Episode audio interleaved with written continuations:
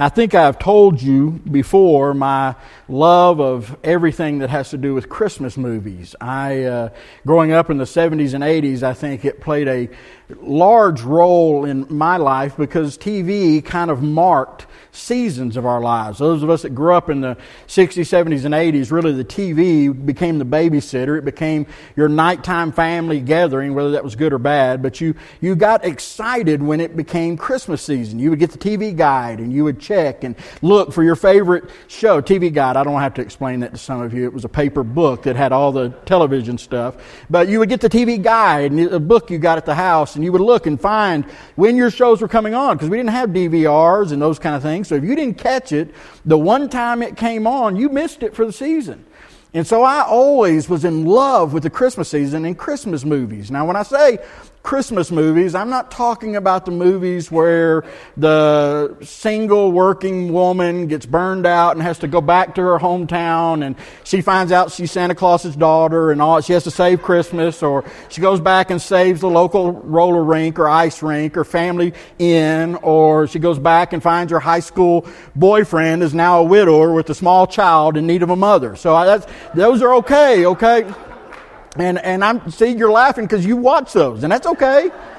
I'm talking about the traditional, like Miracle on 34th Street, and It's a Wonderful Life, and the Rankin Bass, Claymation, Santa Claus is Coming to Town, and Rudolph the Red-Nosed Reindeer, and those traditional Christmas movies, Charlie Brown Thanksgiving, Die Hard, what a great Christmas movie. Um, but, but all of those traditional Christmas movies that you and I grew up with. And in the 80s, as I was in high school, there were a couple of new ones that came on the scene that kind of fit in their own category category because while they're more recent, they are classics now. And that's Christmas Vacation, um, which that became required viewing in our house, and I can quote it from start to finish, so my family hates to watch it with me. Uh, but it became a classic, and also a Christmas story. And A Christmas Story was the story based on Jean Shepherd's book about a family celebrating Christmas in the mid 50s in the upper Midwest, in the Rust Belt, and the, what it was like in the 50s. And it's nostalgic for those that walked it, but it's really a funny story about Ralphie, who's up here represented in his uh, wonderful Christmas gift and his pink outfit. Uh, it is about his desire to receive a Red Ryder BB gun for Christmas and all that goes with it. And that story is such a wonderful story with some great scenes that I have decided to use it as a launching point. Some scenes from that movie, A Christmas Story, to give us some context to look at the real Christmas story to look at what really happened at Christmas and why it's important to us. Now, I've got a Christmas story jacket I was going to wear this morning. Uh, if you start falling asleep, it's a little quiet and peaceful. Uh, but it's hot in here today and it's humid outside. And so, but I will wear this one of the days to compete with Sid's pants that he wears. Um, I do have a tie that goes with it. And so one of the days of Christmas, I'm going to wear this. So don't miss any of those days um, and make sure that you're here. But this morning I wanted to start out with one of the scenes that takes place in the movie A Christmas Story, and that is the scene where we are introduced to the term a dreaded triple dog dare. Now don't get confused with a double dare or the ultimate dare, which is the triple dare. This is the coup de grace of all dares. It is the triple dog dare. And we learn that term when Ralphie and his friend Schwartz try to convince or dare their friend Flick to stick his tongue on a frozen uh, flagpole. And uh, it introduced to the world the idea that it was possible to get frozen to a flagpole. And probably some of you in this room have tried that. And if you hadn't tried it, if you don't admit to that, then you could at least admit that when you see a frozen piece of metal, you think to yourself, I wonder if that works. Well, you see, Schwartz triple dog dared Flick to stick his tongue on the flagpole. And one of the things you need to understand about a dare is that a dare is a spur of the moment thought. A dare doesn't work if we have time to think it out. A dare doesn't work if there is planning involved, there is thought involved. A dare only works when it is sprung on you at the last minute and you have to make a quick decision. That's why most dares lead to bad decision making because they happen in an instant. Many people think that the birth of Jesus was something like that, that it was just a cosmic convergence of events that happened to happen at a certain time in our timeline of the world. That somehow it was just a culmination of random events that all came together for us to celebrate the birth of Jesus. Have you ever thought about why Jesus was born when he was born? Many scholars and theologians believe he was born sometime between 4 BC and 4 AD. Have you ever thought about why that was? Why didn't God send Jesus earlier? Why didn't God send Jesus later? Why, why did He send Him at the specific time that He did? And I can remember a college student one of the college Christmas worship services we were having, one of the churches I was serving. He came up afterwards, he's a visitor, and he came up and said, Man, Rusty, it's so cool that Jesus happened to be born at Christmas. I didn't have the heart to tell him that the whole name Christ Mass was because Jesus was born, and we celebrate at Christmas. And we don't know if Jesus was born on December the 25th. We don't know the season. We can kind of put a, around the time and the solstice, and some of the other scholars have come up with things, but it's not important for us to know the exact event as much as it is for us to know why it happened when it happened. See, the Bible tells us it, it was not a random event, it wasn't an accident. Wasn't the result of a dare. It didn't just happen, that, that it was all part of a plan developed by God before the foundations of the world. Now, I want you to think about that for a moment that before God created the earth, He already had a plan to send His Son, Jesus Christ, to redeem mankind. Well, why is that important for us? Why do we need to care when he came and why he came and how he came? Well, I want to read you a passage from Paul's letter to the church at Galatia to the area, to the region of Galatia. Paul wrote this letter, and, and, in it, in chapter 3 and 4, he's talking about the incarnation. He's talking about the inheritance we have, what is important that we receive from Jesus when we receive him in salvation, when we accept him into our heart, what takes place. And Paul is explaining that. In the middle of that teaching, he presents the core of the Christmas story. Now, people say, oh, we only have the Christmas story in Matthew, Mark, and Luke. You, no, it's also presented in Corinthians. It's also presented in Galatians. It's also presented in Ephesians. And Paul lays out a principle that sometimes we just skip over when we celebrate the birth of Jesus. And I want you to see it this morning. I'm going to go back and read up in uh, chapter 3 because it's not a good place there where they broke down chapter 3 and 4. Paul's talking about our inheritance. Listen, chapter 3, verse 26. And you can follow along in your order. There's Bibles in the pews below you or in front of you if you want to follow along. But you can listen if you'd like. For you are all sons of God through faith in Jesus Christ. For all of you who were baptized in Christ have clothed yourself with Christ. For there is neither Jew nor Greek, slave or free, male or female, for you are all one in Christ. And if you belong to Christ, then you are Abraham's seed and heirs according to that promise. He's saying, listen, doesn't matter if you're Greek or Jew, man or woman, what background you have, slave or free, that when you accept Jesus Christ and his gift of salvation, you become an heir to the promise that God made Abraham. That you now become part of the chosen people of God, God's family. And then he goes on to explain more. What I'm saying is that as long as an heir is a child, he is no different from a slave, although he may own the whole estate. For he is subject to guardians and trustees until the time set by his father. So also, when we were children, we were in slavery under the basic principles of the world. He, he's explaining sin and the nature of sin that you and I, even though we were created by God, even though we were children of God, sin corrupted us and corrupted that relationship. Sin corrupted who we were in God, who we were created to be. And then he says this revolutionary phrase in verse 4 of chapter 4 But when the time had fully come, God sent his Son, born of a woman, born under the law, to redeem those under the law, that we might receive the full rights of sons. Because you are a son, God sent His Spirit of His Son into our hearts, and the Spirit who calls out, Abba, Father, so that you are no longer a slave, but now a child of God. And since you are a child, God has also made you an heir. Now, Paul slips in there a principle that is foundational to the Christmas story. You, you and I, sometimes we kind of skip by it. Theologians call it the doctrine of incarnation. The doctrine of incarnation. And that just simply means that God split time and space and became a man. That God Himself became flesh and blood and dwelled among us. And you and I need to understand that that is so key to the understanding of our salvation that we can't skip by it. Because you see, without God becoming man, there is no salvation. There is no forgiveness of sin. There is no redemption. Without the manger, there is no cross. And so when we look at this baby in a manger, we need to understand that that is God in flesh.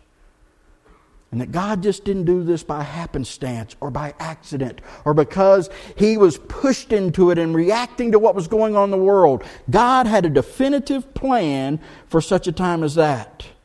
Now think about some of the terms that he uses. He uses time had fully come. In the fullness of time. Now in time, in the Greek language, there's two words. There's chronos, which means a marked time. That's more of a watch, more of a keeping time.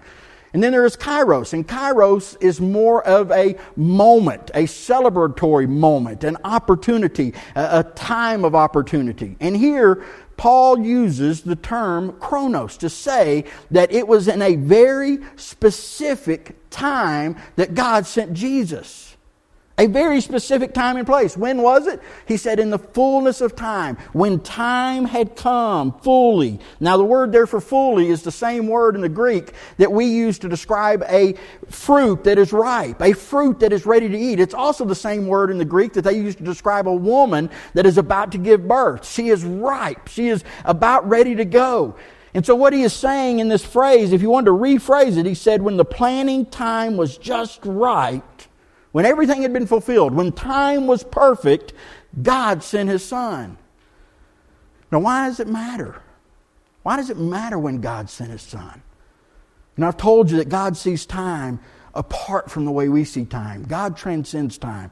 God sees creation and, and rapture at the same moment. God sees your birth and your death at the same glance. Everything that's going to happen in your life, God sees at the same moment. And at the same moment that He is hearing this message and seeing us in church, He sees the birth of Christ. And God didn't just say, Where's a good time? This time or this time. God had a plan from the foundation of the earth for a specific time. Why? Why 4 BC? Well, I want to share with you a couple of things about that time and why it was important. You see, God had a definitive time for Jesus Christ to be born. It wasn't an accident, it wasn't random. It symbolizes, really, for us and all of creation, a, a split, a moment where everything before Jesus has been changed. That's why it's the term AD, which means Anno Domini. What does that mean? The year of our Lord. Everything from that moment in time when Jesus was born became the year of our Lord. Well, why was that time so important? Well, first of all, it was important culturally. The cultural atmosphere was perfect for Jesus to be born. About 300 years before Jesus was born, a Macedonian king, a Greek king by the name of Philip, had a son, and his son was named Alexander. We call him Alexander the Great. And in 12 years, Alexander the Great had conquered the known world. From Europe to India, Alexander had conquered it all. And as he conquered the world, he brought with him Greek thought, Greek culture, Greek philosophy, and the Greek language. You see, because of Alexander conquering the known world, all of a sudden the Greek language, which is Koine Greek or Common Greek, became the second language of all of the conquered people. You learned to read Greek. If you dealt in commerce, if you dealt in travel, you had to learn the Greek language. And so all of a sudden, in an area that spoke many different languages, the, uh, from, from the Mediterranean to India, there were probably 300 languages. And all of a sudden, because of Alexander the Great, that area where the Jewish Holy Land was, where the Promised Land was, began to learn Greek. But not only just Greek language, Greek thought. Greek philosophy. All that began to get permeated through there. And around 280 BC, after the exile, the Jewish followers who came out of the exile, some say under Ezra, after Nehemiah, they began to take the scripture and compile it, the Old Testament, into one book. And that book was translated into the Greek, and it's called the Septuagint. You see, most of the people that went into exile, and we've been studying this on our Wednesday night Bible study and history in the Bible, most of those who came out of the exile no longer spoke Hebrew. They no longer even read Hebrew. They began to, to speak Aramaic. And if they knew how to read and write, they began to read and write Greek. So all of a sudden, you had this Old Testament, this new book of God's works that had been put together and put in Greek. When Jesus read the Old Testament, he read it from the Koine Greek, the Septuagint. Now, they still in the synagogue, they still in the temple used the Hebrew, but most of the people didn't speak Hebrew. And certainly they didn't read it. So culturally, it was a perfect time as the world was being introduced to this monotheistic theology for Jesus to come. But not just culturally, also politically.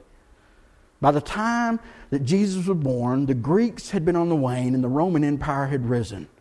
And under the Roman Empire, they brought changes that the Greeks didn't bring. They developed a political system. They developed a road system that uh, you've heard the saying, all roads lead to Rome. Because no matter where they went, they made sure that you could move back and forth. And all of a sudden, that allowed different cultures and different languages and different groups to be mixed together. This postal system they developed allowed for, for letters and cards and notices to go from one place to a far off place and laid the groundwork for Paul to be able to send his letters, to be able to have them spread throughout the known world. They began politically to understand that while they were conquerors, they were much like the Persians. The Romans didn't force everyone to worship Rome, they still allowed people to have their own culture and their own worship systems. They allowed the Jews to still have the temple. They allowed the Jews to still worship in these type of principles. Why do you think, have you ever wondered why Jesus was born in Bethlehem instead of Nazareth where his family was from? Because Caesar Augustus, who was the emperor of Rome, did what? He issued a decree throughout all the Roman Empire that every person should go back to the lands of their birth, or in the Jewish instance, to the land of their tribes, and be counted for a census. I don't think Caesar Augustus recognized that when he made that decree, he was helping Mary and Joseph fulfill an 800 year old prophecy where Isaiah said the Messiah would be born in Bethlehem. You see, God was using the, the culture, God was using the politics of what was going on to lay the foundation for a perfect time for Jesus to be born. God had a plan, and it was right culturally, and it was right politically, but it was also right spiritually. You know the history of the Jewish people, most of us in this room they would worship God and they would be devout in their worship, and then they would begin to intermarry with other cultures. They would begin to bring these other thoughts and these other cultures in, and God would allow them, because of their choices, to fall away. God would allow them to, to get captured or to be taken over by other kingdoms. But after the Babylonian exile, when the temple is finally destroyed and they are all taken into captivity, it was during that captivity that their faith became strengthened.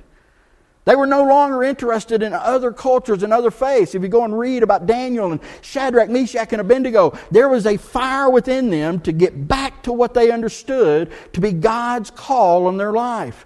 And so their faith grew strong. They developed a system of synagogues instead of the temple. They no longer had the temple, so they had to worship somewhere. So they developed a synagogue system, which was allowing people to go in their own community and get together and read the Word of God a rabbi, a teacher would come that could read Hebrew, and he would read to them from the Hebrew language, and they would discuss stuff. This allowed the foundation, this set the foundation for what the church would become. Where did Jesus go when he taught? in his ministry. He went to the synagogues. It allowed him an opportunity to go face to face and to share Jewish text, comparing it to his life and what he was bringing to offer. It created the diaspora. For 2,000 years, the Jewish people lived in an area that was about 500 square miles by 500 square miles. From Egypt up to the, what we call Turkey today, Asia Minor, all the way over just a little bit past the Persian Empire, Babylon, that's where the Jewish faith existed. But when they were pushed into exile, Jews that didn't go into exile, that were able to escape, went to all four corners of the world and began to introduce to people that had never heard Yahweh God this understanding that there is one God and His people. And so all of a sudden, you had this faith getting spread out around the world, laying a foundation for Paul and the other apostles to begin to go and spread that same gospel, to take what had already been laid there and to present the gospel of Jesus Christ. The foundation was laid. The people, the Jewish people, were also spiritually hungry. During that time after the exile, you saw the rise of the political system in the Jewish state. You saw the Sadducees and the Pharisees that came up, and they began to implement things with the law that were never intended with the law. You see, the law was given so that we might encounter God, so that we might know God. But all of a sudden, under the Sadducees and Pharisees, the law went from 10 commandments to 615 laws. And it went to a legalistic system. And instead of pointing them to God, they were just going through ritual. And so, over that 300 year period where God didn't speak, there were no prophets, there was no new word from God, they were spiritually hungry. They were crying out. They were looking for something more. And also during the exile, they began to see the rise of this idea of a Messiah. Prophets like Jeremiah and Isaiah and Daniel began to talk about this one who God would send that would redeem all of man. One who would save you. And so they began during that period to look for someone who was going to come and redeem them. Now, their idea of Messiah, we know, was not what Jesus had in mind, but that still laid the groundwork for him to come and fulfill. Do you understand? And I'll talk about it in a couple of weeks. There are over 800 passages in the Old Testament that point to Jesus being the Messiah when he came, why he came, how he came, what he did when he came. And that allowed, that framework allowed for Jesus to step in. But it wasn't just the right time spiritually for the Jews, it was the right time spiritually for the Gentiles. By the time Jesus was born, the Greek gods, the Roman gods had begun to be on the wane. Greek philosophy the, that they thought were so enlightened all of a sudden began to ask questions that the Greek gods couldn't answer. They had their Greek gods and the Roman gods, and those of you that that know they switched the names, but basically had the same principle. It was a worship of sky and space and, and the earth and the things that they could identify. They put a God's name to them. But all of a sudden, philosophers began to ask questions like, Why am I here? What is my purpose? And as they began to ask those questions, they recognized that the Greek gods didn't give them an answer. The Roman gods didn't give them an answer. Remember Paul at Mars Hill? As they were worshiping and praying to the unknown God, they were asking, What is my purpose? Why are we here? Because these gods are not giving us an answer. It was a fertile time for God to send salvation. Jesus' birth was no accident. It wasn't a dare, but it was perfect in God's timing. That answers the, the when. But what about the why? See, God's birth through Jesus Christ was not just a definitive act, it was also a determined act. That means it had a purpose. It wasn't just part of a plan, but it said there in verse 4 God sent his son. The word for sent there is interpreted as someone dispatched for a specific task. You could say God sent his son on a mission. It's not a new understanding. There's over 25 verses in the New Testament that talk about God sending his son. John 3:16, the most well-known verse in the Bible says what? God sent his son. He didn't just send him to come to earth because that was the time and that was the place. He sent him for a specific purpose. And you need to recognize and it's so hard for us to wrap our head around it that God had a definitive plan. Do you understand that there was never a time in all of known time before eternity eternity past that God did not have a plan where He sent Jesus Christ to come to redeem mankind. It has always been God's plan. It always will be God's plan. There's not a second plan. There's not a third plan. There's not an optional plan. God had one plan and one plan only. And it was that His Son was sent for a specific purpose. What was that purpose? He said the birth of, he said he was sent his son, born of a woman, born under the law. What does that mean? That's the idea of incarnation again. We need to recognize that the reason God sent his son in human flesh is because the only way mankind could be redeemed was for a sinless man to pay the price. And there's no such thing as a sinless man found in you and I. See, God just couldn't send anybody. John the Baptist just couldn't step up. The closest that we had to perfection, it would not be enough. It needed to be someone who walked in our shoes, who faced the temptations that we face, who struggled with the struggles that we struggle with, but yet didn't give in, that would be willing to become a perfect sacrifice. See, God sent His Son at a distinct time for a distinct purpose. He sent Him so you and I might be redeemed. It's so important that we understand that God was all man and all God. Now, I don't understand how to explain that. Somebody says, Show me how that works. I don't know. I'm not God. But that baby in a manger was not some super spiritual infant, it was a baby, flesh and blood. It cried, had dirty diapers, went through the terrible twos, was a teenager. Jesus was a teenager. He struggled with all the struggles that you struggle with. He struggled with all of the difficulties that you struggle with. He hurt. Probably got his feelings hurt by friends. Had pain, had, had cuts and bruises. He went crying to his mother. Probably got discouraged when he couldn't do all the things that his dad was asking him to do in the carpenter shop. Probably had dreams and aspirations. Talked with his friends about life. He was all human because any other way would not work he had to be. Jesus Christ became fully man because that was the only way he could become our redemption. That baby in the manger, when you think about it, he was a man. He was a human. I know we super spiritualize it sometimes. We like to think that, that Jesus was this, this perfect kid. Perfect does not equate sinless. Jesus was sinless, but he wasn't perfect because he was human. He had struggles. He had all the things that we have. He just didn't give in to temptation. Probably that manger, I want you to think about it this week, maybe next week. That baby in your manger. He probably had a dirty diaper right there. Probably be good if we changed our manger scenes around and maybe put some shepherds over here on the side going to get something to clean his diaper because they were in there with animals and he was a baby. Understand, without him being a human, there is no salvation. He struggled, he faced pain, he faced difficulty. Jesus' birth was not an accident. It was defined, determined, deliberately, and last thing, it was distinct. It had a purpose. God didn't just send his son to mankind, he sent his son to what does he say in verse 5? to redeem us, to bring worth back to what sin had rendered worthless. See, the whole purpose for God sending His Son was that you and I might be saved. It wasn't so that we could sing Christmas songs and celebrate Christmas the way we do it. It wasn't so you and I could feel better about ourselves or so you and I could, could have answers to the, all the things of life. He sent Him to save us. And we hear that word redemption a whole lot in the church, and we become numb to it because we just miss.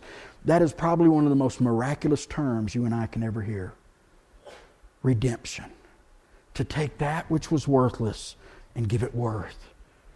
Jesus' birth was God's way of buying us back from the control and the power of sin. But he didn't just come and redeem us, he says in verse 5. He also came to make us joint heirs with Christ. So he didn't just come to wipe the slate clean. He didn't just come to say, okay, I'm, I'm going to save you and I'm going to forgive you and I'm wiping the slate clean. He came so that you and I could all of a sudden have access to the Father.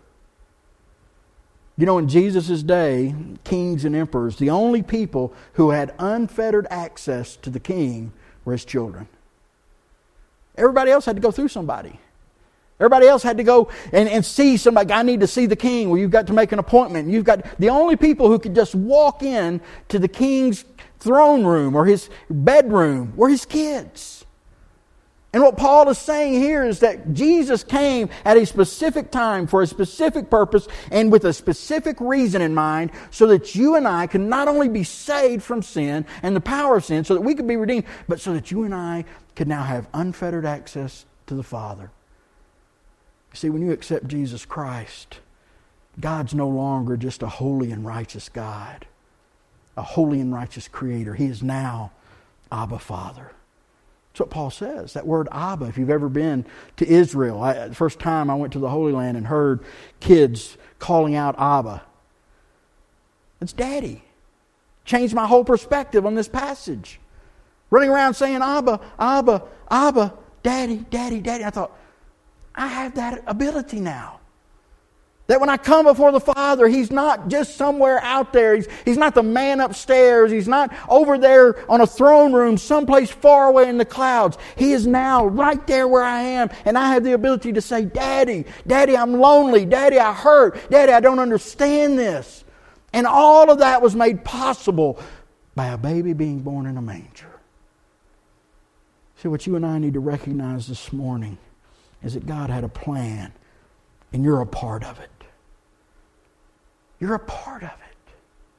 It wasn't just the perfect time and the perfect way and the perfect place. It was done so that you and I, each one of us in this room, could be a part of His plan, redeemed, have access.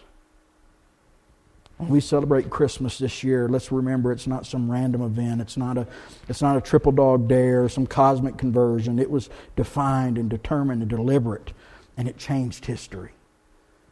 And it can also change our lives if we'll let it. And, and please hear me. Just as Christ coming that first time was very planned, his coming a second time will be just as planned.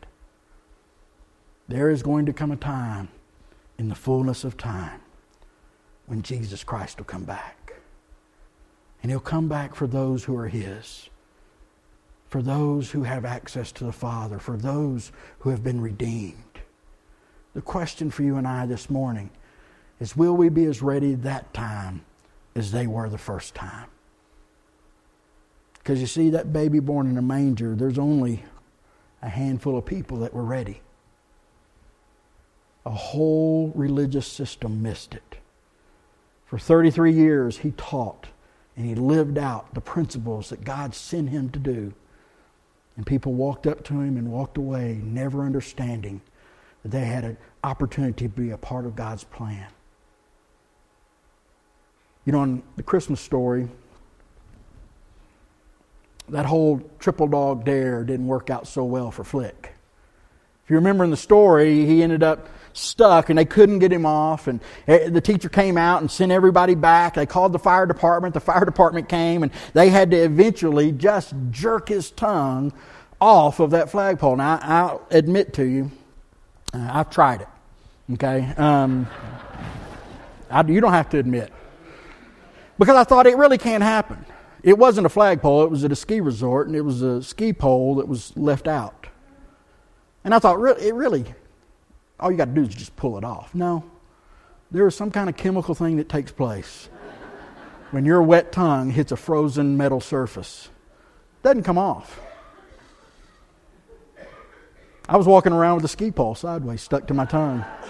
I had to look like I was doing it on purpose, right? Carrying it in my mouth. It wouldn't come off. Had to get water and begin to pour it, and even that didn't get it. Rip it off. That's yeah, it's not not pain. It's not fun. You see, that moment for Flick and for Ralphie and for Schwartz became a kairos moment. Remember kairos moment? A moment in time, an opportunity in time? Not a chronos moment. See, Jesus' birth was chronos. It was planned, it was marked. But the Bible says there are moments in your life and my life that are kairos moments, moments to remember, moments of opportunity. And Paul writes in Romans 13 11, For the hour has come for you to wake up for your slumber, because your salvation is nearer now than when you first believed.